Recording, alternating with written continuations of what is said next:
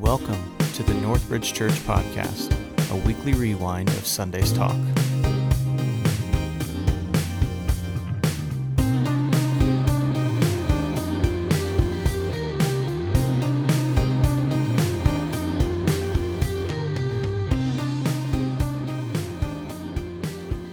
Just a couple of thoughts here. First of all, I'm so profoundly moved by hearing our team report how God was at work in the lives of the people in Colorado Springs and how you, team, joined him, how we as a church joined God in his work in Colorado. Um, a couple of thoughts that just, just struck me so strongly was uh, the fourteen kids who said yes to King Jesus.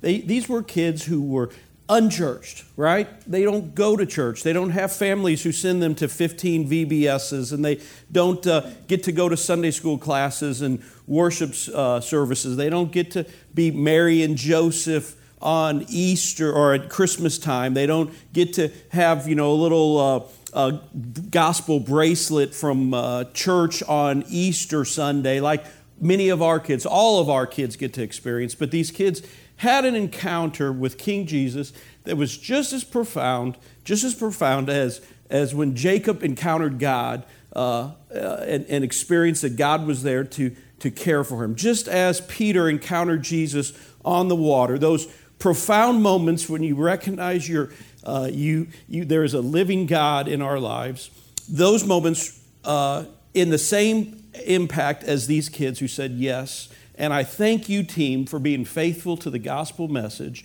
and just every day exhibiting that with your life by being a servant and then by also giving the message and sharing how someone can repent and uh, come to faith in King Jesus. And so that profoundly impacted fourteen people who represent fourteen families, who represent whole communities, uh, areas that we uh, will not have daily influence in. So thank you for that. And also, too, I was... Uh, just impressed, impressed that uh, reminded me, you know, oftentimes mission trips are experiences for you to enroll, just as someone goes and enrolls in a university class to better themselves. A mission trip, a short-term mission trip, oftentimes people, uh, it's, it's enrolling in a class on how to grow your faith, right, Dave? I mean, you're going to university, uh, Christ University, and you're learning things. And one of the things that was amazing, uh, that the commonality, and it's a common thing that we need to all take, and that is God has a way of taking our foibles, taking our picadillos, taking the things that we say, oh, God, I'll give you this, but never this. And oftentimes it's God that says, okay, we're going to meet right there. Right? Lori saying, I hate sand. And how ironic and how funny that God says, okay, we're going to spend a few days together in a sand pit, and you're going to meet me in a place that you hate. That was not accident. That was divine design, right? And Chris, uh, uh, hey, I'll, I'll meet you whenever I get to build things. And, and Jesus says, oh, you, you take comfort in building things? I'm going to take that away from you and let you do life one-on-one with some kids and see what good you can do there, right? That is... not an accident. It's not happenstance. That is all the process of making us more and more like Christ. And so today what I want to do before we finish out our thoughts on, on the, the theme today uh, of making change, uh, I want to pray. I'm going to pray for our, the kids that met Jesus. I want to pray for our mission trip people. Uh, and I want to pray for us. I want to pray for us as we have been impacted by this trip. Uh, And so, so we're going to do that right now. I ask you to to uh, to bow your heads with me and bow your hearts, and we come before the Father and we say, God, thank you, thank you for using us. You can hit a straight lick with a crooked stick, God, and we recognize that we're crooked. We recognize that we're broken. We recognize that we we have issues, God, and yet you still choose to use your people for kingdom good, and we say thank you. Lord, we pray for these fourteen kids that have said yes to you. Oh God, we were faithful with the part you gave us, and just as just as Paul reminds us that one will water, one will grow, and one reaps a harvest. God, we got to reap a little bit of a harvest, but now there are people uh, in that community church that will be growing these kids. So be with them, God. Help them in their diligence, their faithfulness. May these children uh, that have said yes to you, would they, would we see lives that grow throughout the years, and we see kingdom impact in them? And would they be people who who talk and, and share the message of the gospel to their families and to their community, to their friends, God? Lord, we pray for our team. The lessons learned on this week, God, would, would coming back to normal life, coming back to Springfield, Missouri, Lord, may, may the messages that were learned, the lessons learned, God, may they not drift, may they not fade away, may, may they not just go into the background, but just as Reuben reminded us uh, that we are called not to live on mission when we go out of state, but we're called to be on mission every day of our lives.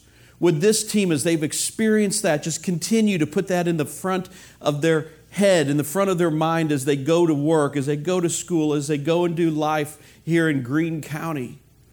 Lord, I pray for us as a church. God, we just, we're, we're, impacted. We, many of us gave to make this trip happen. Many of us prayed for the people on this team. And so we were a part of this organization. We were part of this group, part of this trip. And Lord, may we, uh, as we see how you use your people, may we be people to continue to say yes. Yes, God, we will be on mission with you, whether it's a foreign country or another state or people across the street from us. We want to be on mission with you, Lord. So empower us, give us the ability to see the needs, give us the ability and the willingness to stand in the gap for people, because we are convinced that when we stand in the gap and people say yes to King Jesus, they say yes to life. And so we pray that we would be people that live those things out so powerfully. These things we pray in your Son's powerful name. Amen.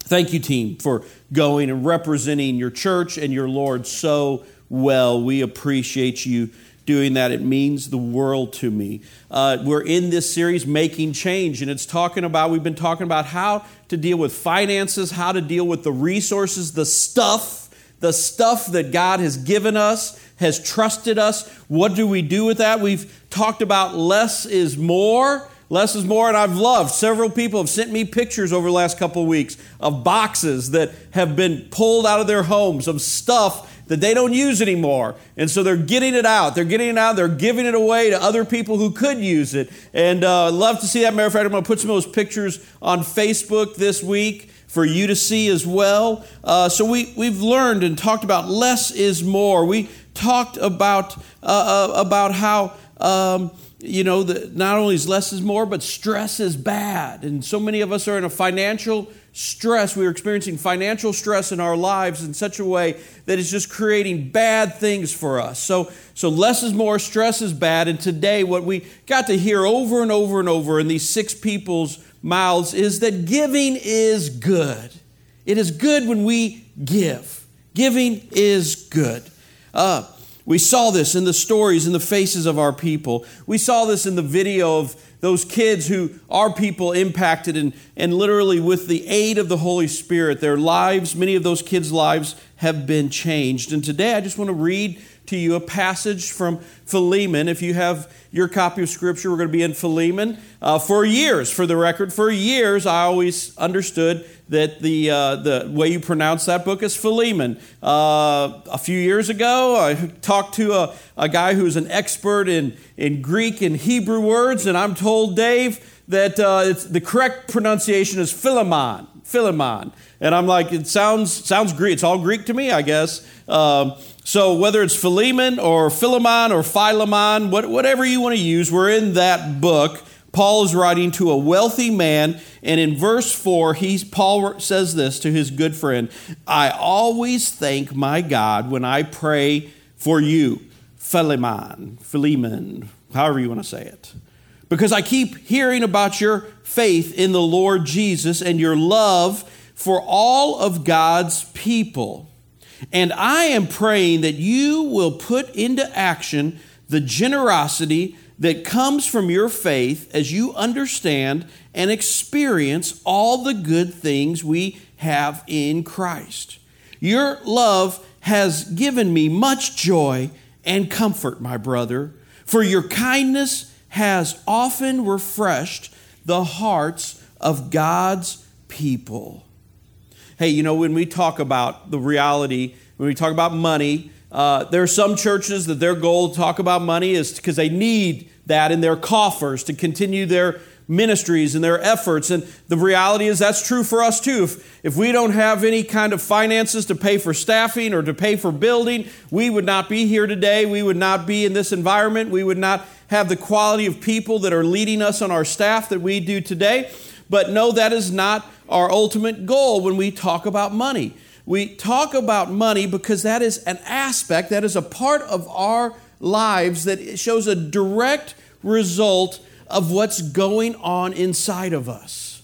You know, it's kind of hard. Uh, we don't have a, a faith meter. Many times I've prayed that we would, that God would just, when He upgrades us, that He would just install a faith meter, meter, maybe behind our ear or in the back of our neck, where we can see that when we're in the green, you know, when when that meter's reading green, then we have strong faith and we know we're doing the right thing. And boy, if it gets yellow, I, I need to pay attention. I need to think through some things. I need to maybe do some different things because I don't want it to go in the red. And then, yeah, if our faith isn't red, we know that we're in toxic living. I mean, wouldn't life be so much easier if we had a faith meter? But we don't have a faith meter installed on our bodies. But we do have faith meters that God has put into our life. And guess what?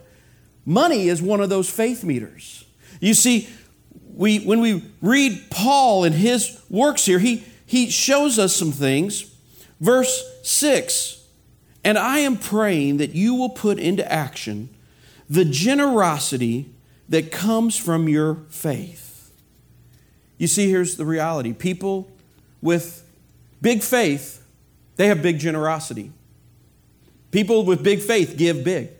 And let's not mealy-mouth. They, these are people that when they see needs among their friends and family, they speak into those needs, and they help. I'm talking about that kind of stuff. When they have opportunities to be a part of things bigger than themselves, they choose to be a part.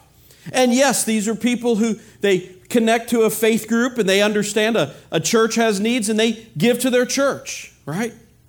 If you have big, big faith, you have big generosity in your life.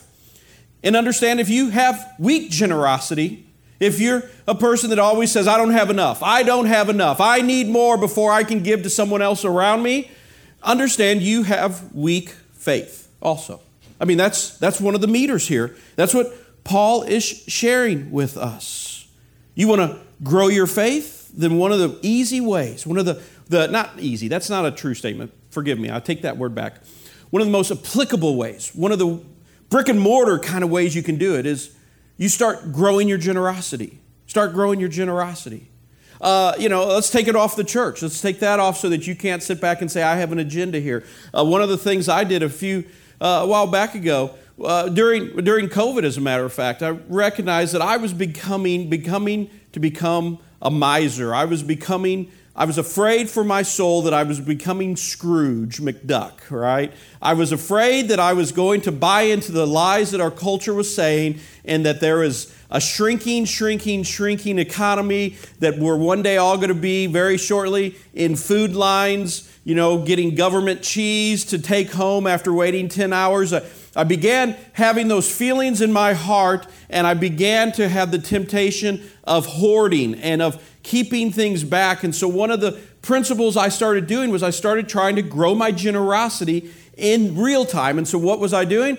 I would normally, you know, give, you know, twelve, thirteen percent to, to a waiter, to a staff member at a restaurant. And during that season, I just said, I got to grow. I got to grow my tipping. I got to be a better, more generous tipper to people and bless these men and women who are struggling right now. And, and I began the process of giving between twenty, twenty-five, thirty percent sometimes uh, for a tip. And there were times I'm sitting there going, as I'm, you know, writing that on my bill, going, this is not me. This is not me here. But I, but I was like, you know what? I want it to be me. I want it to be me.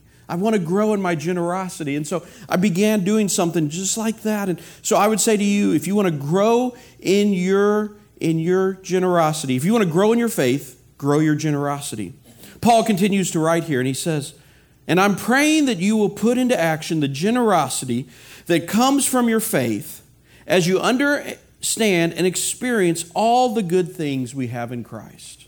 Hey, friends, how can we not be generous? How can we not be generous with our finances and with our stuff when we see the blessings that God has given us? I mean, the big blessings of salvation through faith in Christ, the huge blessings there, the, the, the common sense blessings of the fact that we're born in the time that we're born, we're born in the community we're born in, we have the lives that we have. What a blessing we have. I even appreciate, like when I heard of Ru- from Reuben and I heard from other people who said, hey, our experience on that mission trip was, a, it reminded us that not every church can be like Northridge, and not every not every uh, a group of leaders in a church can be like the leaders at Northridge. And we were so thankful for what we have. We're so thankful for what we have here at home that it makes us want to want to be better people. It makes us want to be more generous. This was Paul's prayer to Philemon, to Philemon. And I also say to you, it is my prayer, it is my prayer for us. As we think about what Christ has given us, my prayer that I pray for our church is that we would be just the most generous people, most generous people when we interact with people around us. And that we truly, deeply understand and deep down in our bones that giving, giving of all kinds is good. It is good when we give of ourselves. And then Paul continues to write in verse seven, your love has given me much joy and comfort, my brother, for your kindness has often refreshed the hearts of God's people.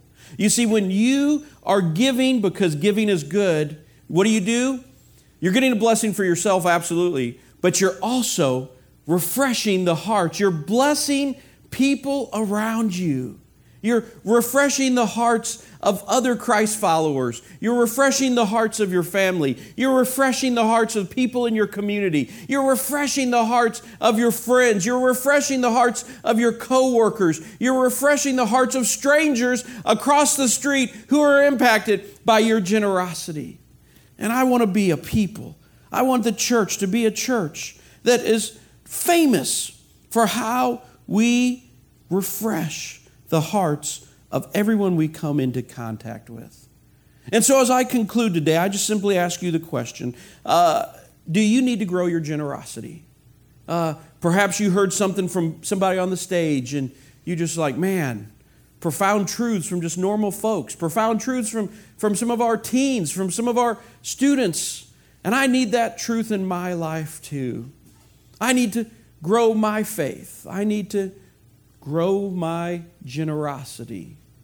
Then today, right now, let's close this time and let's pray for you. And I would ask that if you are saying that to yourself, that, oh, yeah, Tony, I need to grow my generosity. Perhaps this week you just begin praying and making that a, a, a key prayer for your life of, God, grow me. Grow me in this area. Stretch me here. Help me become more generous. Give me opportunity to give in ways that maybe I would have never given before. So let's pray right now. And maybe you just pray right after me. If that's you where you're saying, I need to, I need to pray about generosity, then maybe you pray this prayer and you pray it often this week. And here's, here's a prayer I pray. Here's a prayer I did pray. Lord, bring it to my mind to be more generous with the resources you've entrusted me with. Lord, would you bring it to my mind to be more generous today and tomorrow with the things that you have given me, God. Just pray that. And Lord, I do pray that as we are challenged with generosity, knowing that giving is good, help us, help us to be strong in this area, God.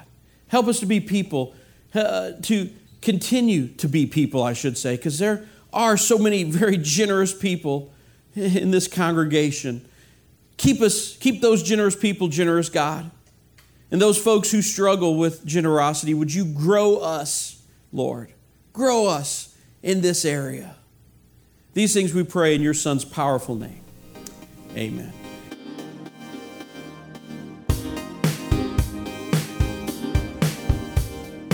Thank you for listening to the Northridge Church podcast. If you'd like more information about Northridge Church, you can find us online at my northridge dot org.